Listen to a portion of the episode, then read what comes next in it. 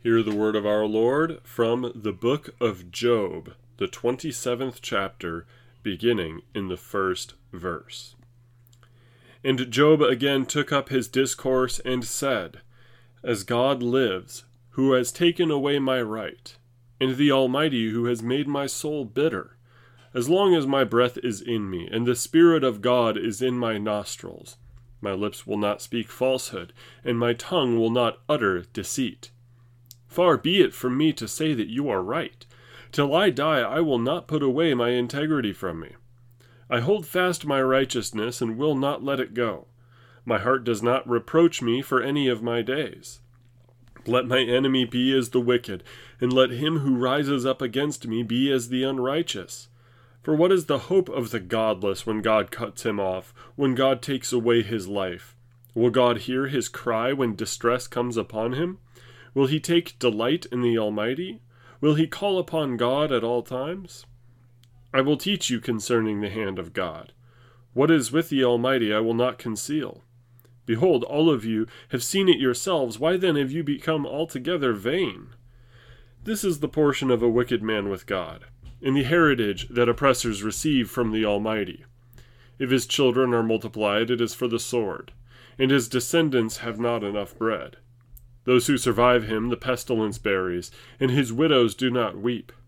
Though he heap up silver like dust and pile up clothing like clay, he may pile it up, but the righteous will wear it, and the innocent will divide the silver. He builds his house like a moth's, like a booth that a watchman makes. He goes to bed rich, but will do so no more. He opens his eyes, and his wealth is gone. Terrors overtake him like a flood. In the night a whirlwind carries him off.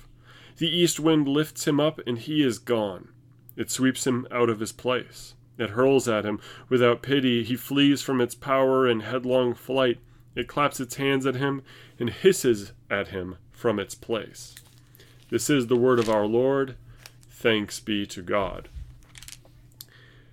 So, I'm sure you've heard some interesting things regarding, well, me and stuff I've been going through, and I think it's time I can give a little bit more context. Ah, yes, I was fired, kicked out, taken off of the uh, the list of clergy there, taken off of active status, and not just out of active status, but removed entirely. Now, the charges against me were a, a panoply of things that you would expect from people who are gravely offended and upset. So, uh, I embraced white supremacism and fascism. I had contempt for ecclesiastical authority. You could say that I was um, I was hurting certain people's reputations, supposedly, and I was uh, espousing violence. Really espousing violence. Now, I got a letter from this same Lutheran organization that I was working with as a minister and uh, they detailed the reasons why I was fired, why I was removed. and a little bit of context I spent two and a half months, eight hours a day, Monday through Friday, and oftentimes on Saturday, going through everything I've ever said, publicly and in print and online, everything, to see whether or not the charges they made against me were true and to explain any unfortunate things I've said or to say that I was just willing to apologize for them. You know, who can tame the tongue, right? From the book of James. But uh, that plus spending about $20,000, making a big fat long trip, everything, didn't really matter. Because their letter that they sent that explains the reason they fired me, none of the reasons are what I was charged for. It's things like this quote, He is not above reproach in regard to his public statements and associations. Titus 1 6, 1 Timothy 3 2. Well, I know what scripture they're referring to, and I'm surprised that they would think that anybody is above reproach at all. We're all sinners. Only Christ is truly above reproach. But okay, they they really wanted a reason to fire me here, so his actions and words often seem to be with less forethought and consideration than we would expect from a pastor. Titus 1 7 and 1 Timothy 3 2. well, okay, so I have a personality flaw. I like to do stream of consciousness just a bit too much, and I'm not. I'm not a, uh, not as prepared in all of my statements when having a discussion on a podcast, I guess. His seeming to allow actions which suggest violence toward law, you know, others, as well as hostile actions toward those in pulpits, may suggest a violent attitude. Titus 1 7 and 2 Timothy 3 3. Uh, so now we're getting into hypotheticals. Seeming, suggest, to suggest a violent attitude. Not asking whether or not I am things, but saying it looks that way enough for them to say he needs to be fired. Uh, the secret identity in my online handle being a quote unquote arrogant theological statement. Hmm. Okay, well, they could have just looked up Urban Dictionary as to my online handle and why I chose that to be my uh, nom de guerre. But at the end of the day, that was the kind of reasons that they fired me. It's more the language of being laid off. You know, you're just not a good fit. Because even if they could not, in good conscience, convict me on the things that they were initially accusing me of, somebody still really, really, really, really, really wanted me to be fired. Now, for people that want to be a little bit more in the know on this, I did not know what the exact charges were until two weeks before I had to travel across the country on my own dime with people whose travel expenses I also paid for. I had two weeks of knowing what was actually up. That's why I had to spend 400 hours going through and poring over literally everything I've ever said. Because none of the charges were specific until that time. I was suspended from pastoral ministry that entire time, so I wasn't allowed to do my job. And uh, yeah, at the end of the day, didn't matter. Just you're fired, and you're apparently, as much as I would love a severance package, not getting that either. they wanted a scalp. So you go through 10 weeks of trouble, mental anguish, and then your church going through a, a ton of pain here because they're because you're innocent of the charges but they want their scalp they really really really really really want you fired this is suffering. But i don't this is an example. I don't want to make this entire talk here about me. Things like this sometimes happen. Life in this earth includes suffering. I know somebody who recently just underwent a really bad miscarriage. People in my life have had family troubles. My own mother has been in and out of the emergency room now for a week and a half because she had some important surgery and her blood pressure has just been spiking up and down and up and down and in and out trying to avoid a stroke or a heart attack or anything that might just up and up kill her. We go through these episodes of suffering and we ask quite often, why? What's going on? What what's going on with our life here that this has to happen? Now, I hesitate to bring up Job because most of the time people don't understand it. They have a really, really hard time with it.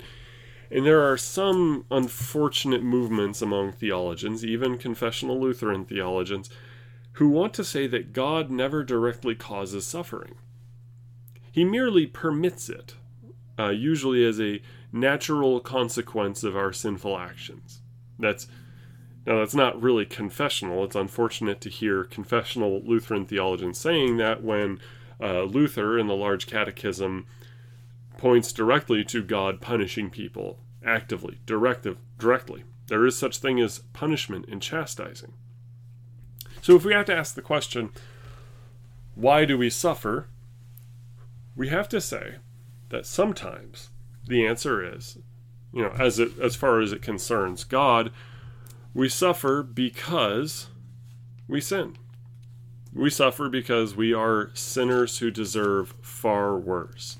So let's turn here with me, opening up our Bibles. Let's turn to the book of Hebrews, and we are going to go to chapter 12.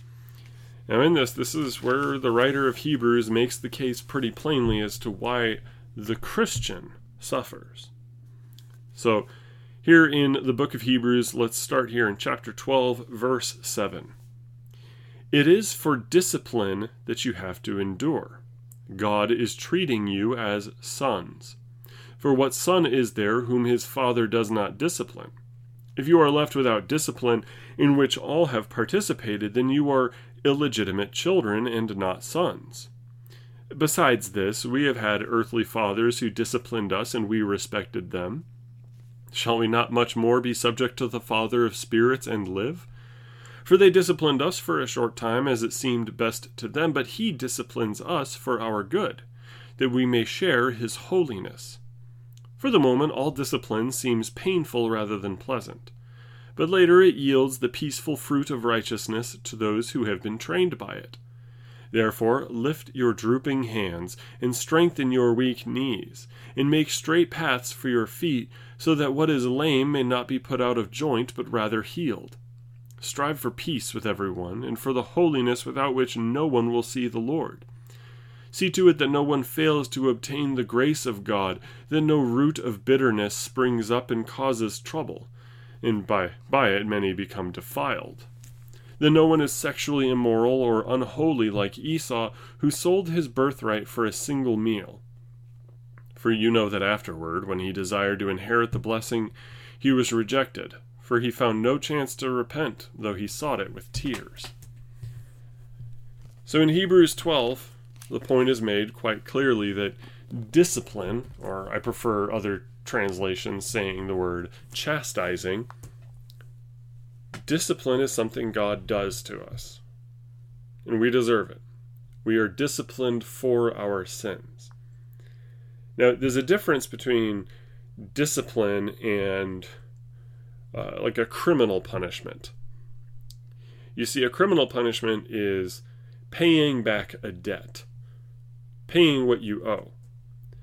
But when it comes to our sin, both original sin as well as sins that we commit or sins that we commit by omission, there's no paying back that debt. It's an infinite one because it is one that separates us from God. So when we look at God's discipline, are we paying back a debt? Absolutely not. That is uh, for those who are damned the people who go to hell, the people who are actually punished for their sins in terms of paying back a debt, well, all right, they're going to hell permanently, eternally, the lake of fire forever and ever because they will be always paying off that debt and they can never, ever, ever pay it off. Never. But for the Christian, there's still this issue of discipline. Are you being disciplined to pay off that debt? No.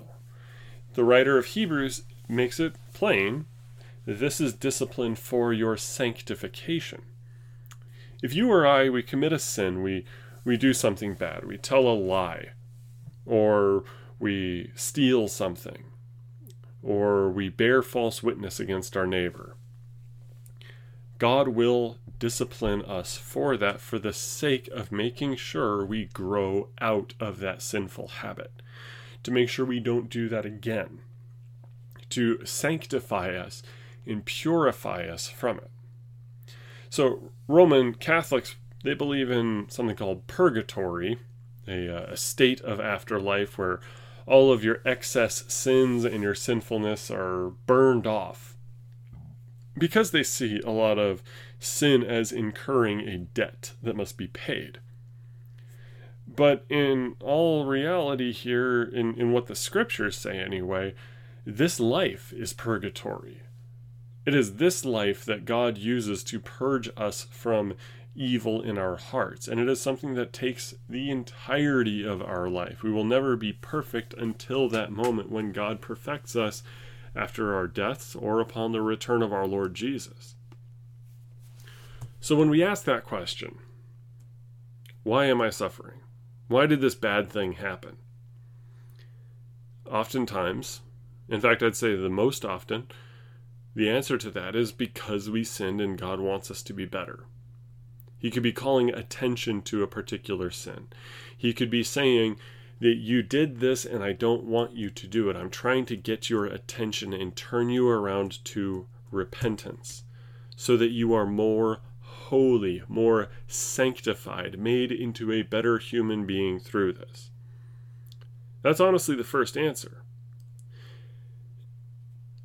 Then there's another one.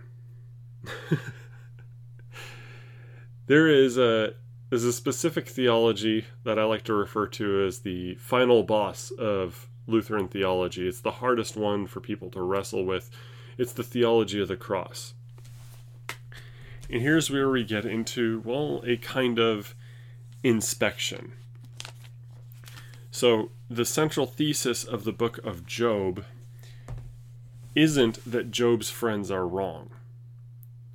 Because their idea, and something Job accepts and is arguing about, because he, he figures there was some sort of mistake in the heavenly bureaucracy concerning his case. He wants to have an audience with God because there must be something wrong. But the, the central idea of Job's friends is the law do good to get good, and if you do bad, you will be punished.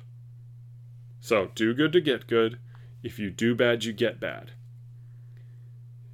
The common wisdom is that if you do what is right, you will be blessed. The righteous man is blessed, while the wicked man is cursed. Now, in the central thesis of Job, the central message of Job, are those men wrong?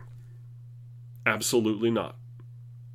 They are 100% correct. The book of Psalms alone, if you just read Psalm 1, holy and inspired scripture will say, Yes, the righteous man is quite blessed by God, he is fed by God, and the wicked man will be cast off and kicked out. But Job's friends are not telling the whole story, and they don't understand the key nuance to this. One, none of us is without sin. We all deserve punishment. We all deserve eternal hellfire. Now, by God's grace, we are saved and our sins are forgiven. So, our life is not about relitigating that sin. But we should not be indignant when bad things happen to quote unquote good people because we should be thankful that uh, worse is not happening to us. But the second thing is the central thesis of the law do good to get good, and if you do bad, you will get bad is not always played out in this life the way we expect it. Why? Well, again, sometimes people indeed are sinners, and Job admits that he has sinned in the past as a youth. But even in our chapter we just read, in chapter 27, he brings up that wait a second, there are wicked men who amass silver for themselves. They amass all these clothes. They have these great empires, and it looks like they are getting everything they want. It looks like they're living a great life. But what's their end state? What's life like for them at the end of their life? Ah, sometimes it is a greater punishment to have good things happen to you and have those taken away than to just have bad things happen to you immediately. Would you rather fall off of a single stair in a staircase, like you take one step and then you stumble a bit? Or would you rather get to the top of the building all the way up the stairs and then fall off the skyscraper? Sometimes God will permit that a greater fall for a greater sinner, so that the arrogant and the proud may be fully cast down for all to see.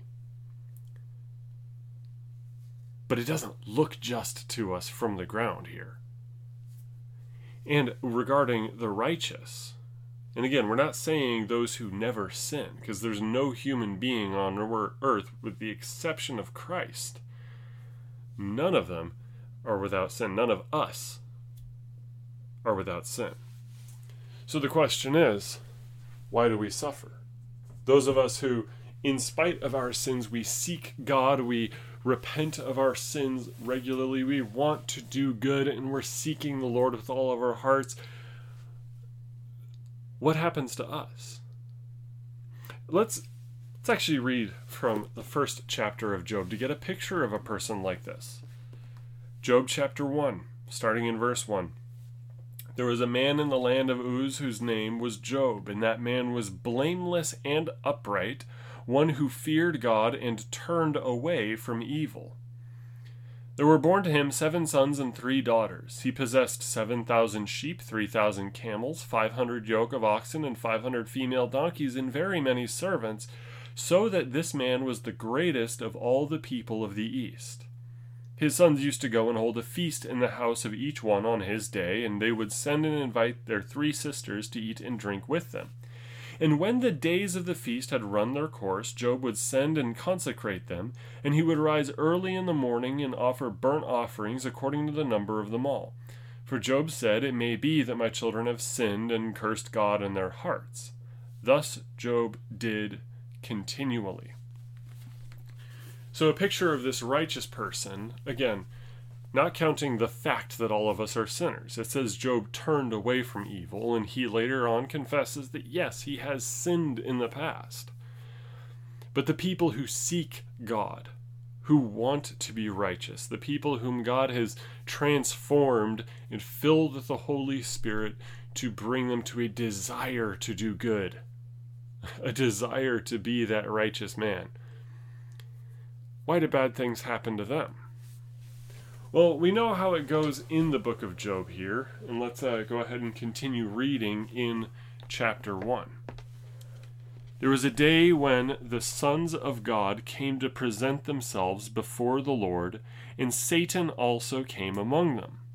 The Lord said to Satan, From where have you come? Satan answered the Lord and said, From going to and fro on the earth, and from walking up and down on it. And the Lord said to Satan, Have you considered my servant Job? Now there is none like him on the earth, a blameless and upright man who fears God and turns away from evil. Then Satan answered the Lord and said, Does Job fear God for no reason? Have you not put a hedge around him and his house and all that he has on every side? You have blessed the work of his hands, and his possessions have increased in the land. But stretch out your hand and touch all that he has, and he will curse you to your face. And the Lord said to Satan, Behold, all that he has is in your hand. Only against him do not stretch out your hand. So Satan went out from the presence of the Lord. So the cosmic bet that we read about in Job, the cosmic wager here between God and the devil, that tells us something. It tells us something that when we turn again to Scripture, we will have seen in other places. This is not a unique phenomenon here. But the question is does Job really love God? Satan uses the word fear. And, and after all, there is some fear in Job's heart, a healthy, godly fear where he's he's not just trying to follow righteousness and he's not just trying to follow what God wants. He's even saying, well, I, would better make sacrifices just in case. I, I better make sacrifices on the what ifs here. And Satan says to God, Come on. This guy doesn't really love you, does he? He loves the things you give him. He loves you being his cosmic gumball machine in the sky. Input prayer, input righteous deeds, output uh, good things, more sheep, seven sons, three daughters. But that's not really love. And you know it, don't you, God? And God says to Satan, Well, I'll prove you that he really does love me. It's a test. Suddenly, now a test of Job's faith is made. So, we know what happens. Some terrible things happen, right? A day when his sons and daughters were eating and drinking wine in their oldest brother's house. And there came a messenger to Job and said, The oxen were plowing, and the donkeys feeding beside them, and the Sabeans fell upon them and took them and struck down the servants with the edge of the sword, and I alone have escaped to tell you. While he was yet speaking, there came another and said, The fire of God fell from heaven and burned up the sheep and the servants and consumed them, and I alone have escaped to tell you. While he was yet speaking, there came another and said, the Chaldeans formed three groups and made a raid on the camels and took them and struck down the servants with the edge of the sword, and I alone have escaped to tell you. While he was yet speaking, there came another and said, Your sons and daughters were eating and drinking wine in their oldest brother's house. And behold, a great wind came across the wilderness and struck the four corners of the house, and it fell upon the young people, and they are dead, and I alone have escaped to tell you. So bad stuff happens. All that stuff that uh, Satan is saying this is the only reason Job really likes you. He doesn't actually love you. It's not agape love for God, loving God for God's sake. Take all that stuff away. And so God does. He permits it to be all just taken away. That's a test. We know that that happens, but how does Job respond? Then Job arose and tore his robe and shaved his head and fell on the ground and worshipped. And he said, Naked I came from my mother's womb, and naked shall I return. The Lord gave, and the Lord has taken away. Blessed be the name of the Lord. In all this, Job did not sin or charge God with wrong. So, Job passes the test. Is this unique to Scripture? God either permitting or actively testing a man to see whether or not his faith is legitimate, his love for God, agape love for God, being loving God for his own sake. To see if that's legitimate, to see if the healthy fear of God is legitimate. It's happened elsewhere. In fact, let's turn to the book of Genesis here. And we're going to go to the book of Genesis, chapter 20. 1. Sorry, chapter 22. Beginning of your Bible here. Genesis chapter 2, starting in verse 1. After these things, God tested Abraham and said to him, Abraham. And he said, Here am I. He said, Take your son, your only son Isaac, whom you love, and go to the land of Moriah, and offer him there as a burnt offering on one of the mountains of which I shall tell you. So Abraham rose early in the morning, saddled his donkey, and took two of his young men with him and his son Isaac. And he cut the wood for the burnt offering and arose and went to the place of which God had told him. On the third day, Abraham lifted up his eyes and saw the place from afar.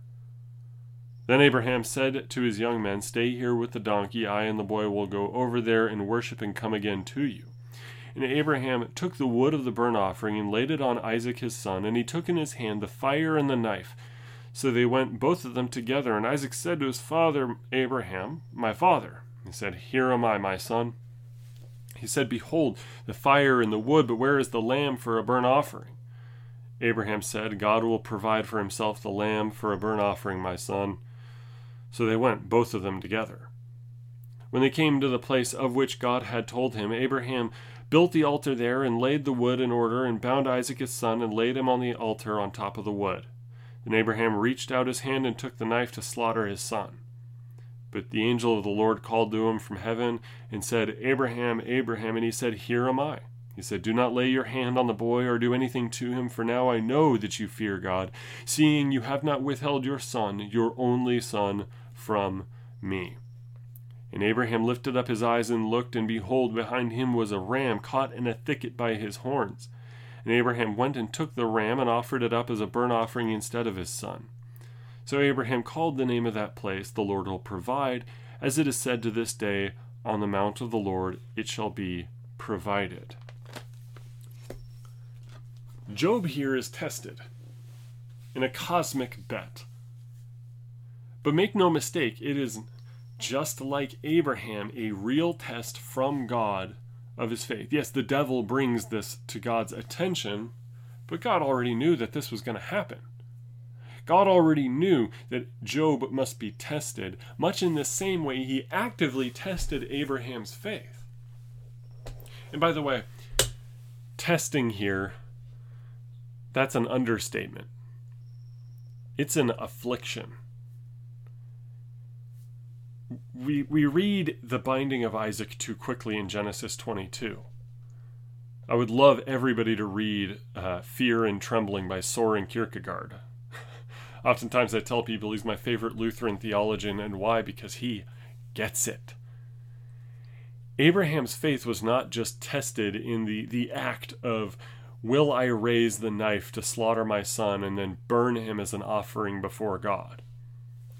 Abraham was tested for three straight days, being told, Do the unthinkable, a blasphemous human sacrifice of your own son that you have waited decade after decade after decade to have and you finally have this son, kill him.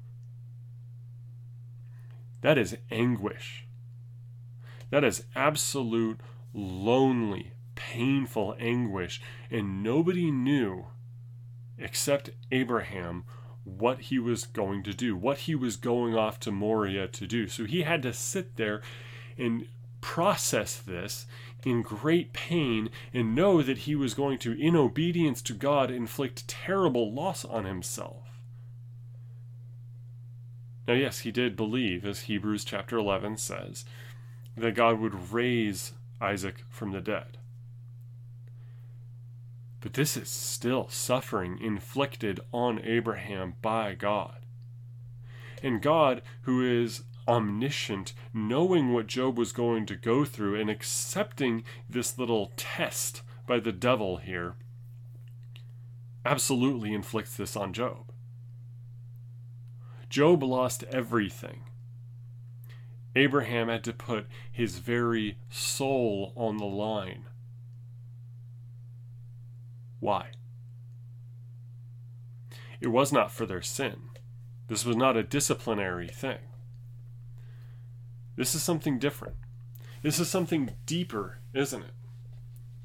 This is a test to see whether or not your faith in God is real. If you really love the Lord your God. It is a test that lays bare who you really are, what you really think, what your heart is really made of. And Job passes the test by saying, God giveth and God taketh away. The Lord giveth, the Lord taketh away. Blessed be the name of the Lord. Abraham passes the test, but he passed it not just not in the moment of raising the knife to his son, but the moment he got up and said, "Come on, Isaac, we're going to Moriah to make a sacrifice."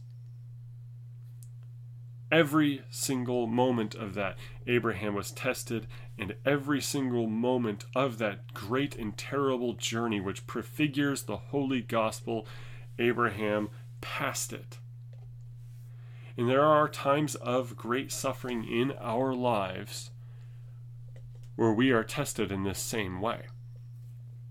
Because we are tempted, we are absolutely tempted to spit in God's face and say, You are a moral monster for making me go through this. I was innocent. Job was innocent. Abraham was innocent. How could you do this, God? We can shake our fist at him, and there are countless people, countless apostates that actually do that. And probably even more who backslide and then later on sheepishly come back to the faith. And we praise the Lord for bringing them back. But this this idea here that God will put us through this. Why? Well, like we said, it's testing. But does that invalidate the central thesis of Job's friends, the central thesis of the law do good to get good, and if you do bad, you get bad? And oh boy, do you get bad if you do bad. Does that invalidate it? Absolutely not. But this is the nuance that needs to be said. Think about it this way the most righteous person who ever lived, who was it? Our Lord Jesus. So if we think about it this way, the most righteous person shall be the most blessed. Is that true with our Lord Jesus? Absolutely. In uh, Matthew 28, he says, All authority in heaven and on earth has been given unto me. In Revelation 1 5, it says, He is the ruler of the princes of the earth. Jesus, our Lord Jesus Christ, who died for our sins, He is in charge of absolutely everything. But, what happened before that? Jesus is called the man of sorrows. Jesus was rejected by his own earthly family, who all doubted, told him to come home, showed zero faith in what he was doing. He performed miracles in front of the Pharisees and the Jews, and he performed miracles that nobody could be doing. And instead of getting, you must be the Son of God, he gets, well, we have to kill this guy. He's tortured. He's beaten. He goes for weeks without food to be tempted by the devil. He goes all this time and all this suffering and finally is nailed to a cross with thorns protruding through his bloody forehead. The whip that they used to whip him was a cat of nine tails. They flogged him so his back flesh was hanging off of his body. And this is this is Jesus. Fully God, fully human. One person, two natures forever, never sinned. Not even a hint of sin in him. The most righteous person to ever live, the most righteous man to ever be born, what happens to him? Again, ultimately, the most righteous is the most blessed. God rewards righteousness, but first, but first, suffering. In suffering, in his case, in our Lord's case, on our behalf. That purgatory that, you know, this life is purgatory, as I said, he went through all of it times a bajillion D. Infinite for us on our behalf. And we suffer for our purification and sanctification. That is the theology of the cross. We don't know anything about God outside of Christ. He reveals God to us and how God treats us and things that God does for us. We see how all of that works at the cross and everything that happens before and after regarding the person of our Lord Jesus Christ. The most righteous is the most blessed, but the most righteous will also suffer the most before that most blessed state. And the wicked have an inverse. The most wicked will be the most cursed. We know this because the scripture tells us that the devil, the smoke of his torment, will rise up forever and ever. We know. We know that the devil is going to get his. And those non believers who hate us, who hate the church, who hate Christ, who try to destroy the church on earth, and those who infest and subvert churches from within, we know that they're going to get theirs if they do not repent. But first, and all those ugly people, the elites that are in charge that make our people suffer. All these people who do all this ugly and disgusting stuff. We know we worship a just God. But first, they get all the good that they're ever going to get. So it looks in this world like there is an inversion of the things that ought to happen. At least when these bad things are happening to us, it feels quite a bit like that, doesn't it? feels quite a bit like it's just not fair. Look at all the, the wicked people out there that get everything they'd ever want. Bill Ayers bombed the Pentagon, told children, college students, to, to kill their parents. Or how about the people in charge of government doing the terrible things that they're doing? Looks like they're pretty darn successful, doesn't it? But then, and in the book of Job, at the end of it, we know how Job, how this book starts. And we kind of know how it ends. We kind of know. We kind of surmise it. So let's turn here to the end of Job. In Job 42, we see here in verse 10 the Lord restored the fortunes of Job when he had prayed for his friends, and the Lord gave Job twice as much as he had before. Then came to him all his brothers and sisters, and all who had known him before, and ate bread with him in his house.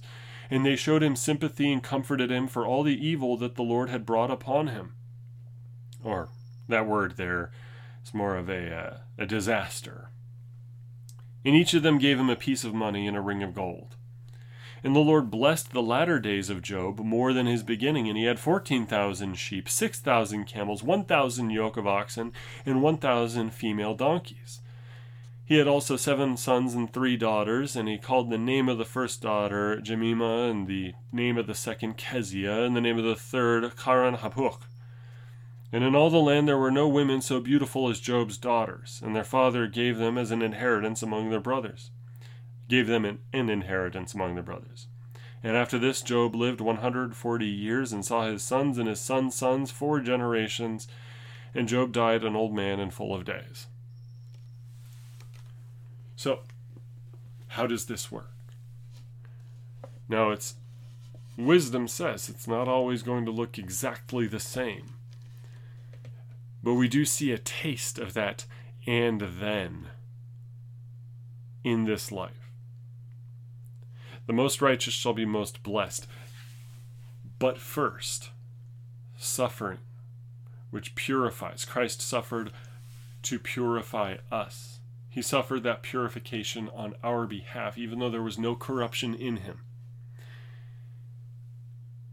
And then, he is the ruler of the universe, more blessed than anybody ever.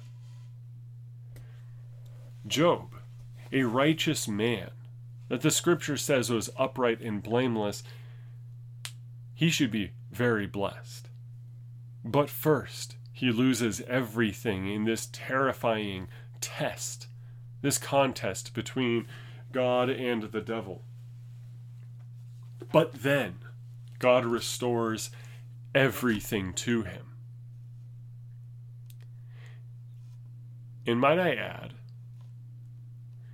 in recent years, there's a man. I'm sure we all we all know about him. He's a certain porn star. Ron Jeremy, if you remember. Hopefully we don't remember him the wrong way. Ron Jeremy, famous porn star. Rich as all get out. Had all the money he'd ever want.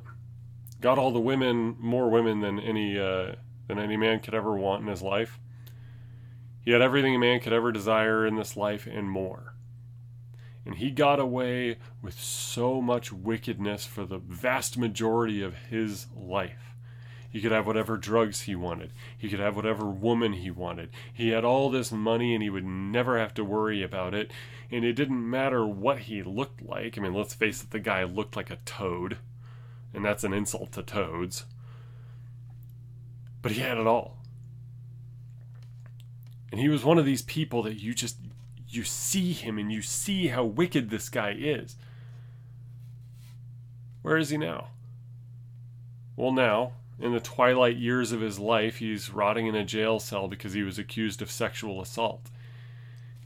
And whether or not he was actually guilty of that, he's suffering. We see, we see that yes, the wicked are cursed, and the most wicked is the most cursed. But first, we see them get whatever they want. And then we see their pain. We see God, well, not permitting himself to be mocked. And now, Ron Jeremy, By the time he dies, if he has not repented of his sin, he will suffer eternally in the final and then. This is how it honestly works, and we don't always see it because, as sinful human beings, we are myopic. And we often forget that our righteousness is not ours. It is imputed to us by faith in Jesus Christ. We are justified, made holy, and considered righteous, made righteous on Christ's account because of what he did. But even then, as we are given the new birth in our baptism to seek good and to want to do good, there are times when we honestly forget that our righteousness is actually Christ's righteousness. And there are times that we we forget what Job goes through to prove that point. So, if we ask the question why, the first answer oftentimes is we need to do we need to have penitence. We need to confess our sins. God does chastise us to make us better, to sanctify us. But then also, there are many a time in which God is testing us to see if we truly do have faith in Him and to put us through the cycle that leaves us better for it. That make that as we are not worthy to go through anything better than our Lord Jesus Christ did, He mercifully gives us far less to show us what is what it is like to put us in Christ's shoes. And then to test whether we truly do believe. Do we love God with agape love? Loving Him for His own sake, no matter what. There's another. Sometimes He allows and has this suffering happen for instruction's sake. One of my favorite verses in all of Scripture is Psalm 50, verse 15. This is a command for all of us. Call upon me in the day of trouble, I will deliver you, and you shall glorify me. We know that the second commandment of the Ten Commandments is, You shall not take God's name in vain. But there's something to do instead of taking God's name in vain. There's a corollary to that. Instead of taking God's name in vain through sorcery or false oaths or using his name as a curse word, we are to use God's name rightly in prayer and praise. Psalm 50, verse 15, is a restatement of that part of the commandment. Call upon me in the day of trouble. I will deliver you, and you shall glorify me. Oftentimes, going through suffering which we cannot control and going through this kind of pain is to teach us to truly go to the Lord, to truly seek His deliverance. In fact, God says as much in the book of Job. Let's go here to Job chapter 40, starting in the sixth verse. Remember, this is when God speaks to Job and his friends. Then the Lord answered Job out of the whirlwind and said, Dress for action like a man. I will question you, and you make it known to me. Will you even put me in the wrong? Will you condemn me that you may be in the right? Have you an arm like God, and can you thunder with a voice like his? Adorn yourself with majesty and dignity, clothe yourself with glory and splendor, pour out the overflowings of your anger, and look on everyone who is proud and abase him. Look on everyone who is proud and bring him low, and tread down the wicked where they stand. Hide them all in the dust together, bind their faces in the world below. Then will I also acknowledge to you that your own right hand can save you. Let me read that 14th verse again. This is extremely important to all of this. Then will I also acknowledge to you that your own right hand can save you. What does that mean? God puts it extremely plain. You can't save you. I can save you. You're not me. I love I love how God puts things in uh, in the last part of Job. You're small, I'm big. You're weak, I'm strong. You're dumb, I'm smart. Deal with it because nobody else can save you but me. Call upon me because you can't do it on your own. Follow the second commandment to call out to me for deliverance. So we see here, in all of these things, are, are suffering and painful things that happen to us in our lives. I, I, I think I said it before. My mom has been going in and out of the emergency room. She had some surgery that was long overdue, and now her uh, her blood pressure is spiking so much that she's had to go to straight to the emergency room several times to get the to get the blood pressure down so she doesn't die of a stroke or a heart attack. Over and over and over again, she's in severe pain. The actual uh, the medicines they give her for managing the pain uh, they're limited. So much is going on. I know people have been going through miscarriages, job loss, my own Lutheran denomination uh, basically admits that they're firing a man who was innocent of the false accusations brought against him. But somebody wanted their scalp. But the response to this, well, I would say honestly, we need to respond the same regardless of whatever the reason is. We repent Sometimes we'll know quite clearly whether we are being chastised and disciplined for our further sanctification. So we must repent confess our sins. And if we forgot what sins we've committed, we need to just pray to the Lord to reveal it to us and repent of all of them. We need to throw up our hands like Job does and says, The Lord giveth and the Lord taketh away. Blessed be the name of the Lord because I don't love God just for the good that He does for me. We love God because He is God, because He is my Savior, because He is the one in the midst of all this who gives me my daily bread. And even if He didn't, even if He let me starve to death, we must still love Him and put our faith in Him as our Creator, Redeemer, and Sanctifier. And three, to call upon him, to say, Lord, deliver me. Lord, grant me justice against my adversary. Lord, restore my fortunes. Lord, help me out of this pit. Lord, dry my tears. Lord, help me, deliver me. And as the psalm says, I am yours. Save me. In fact, we can sum up a whole lot of this by saying, I am yours, save me. Because God makes it clear to Job, ain't nobody else going to do it. That's our answer. That's the Christian answer to suffering. We live lives daily of penitence and faith.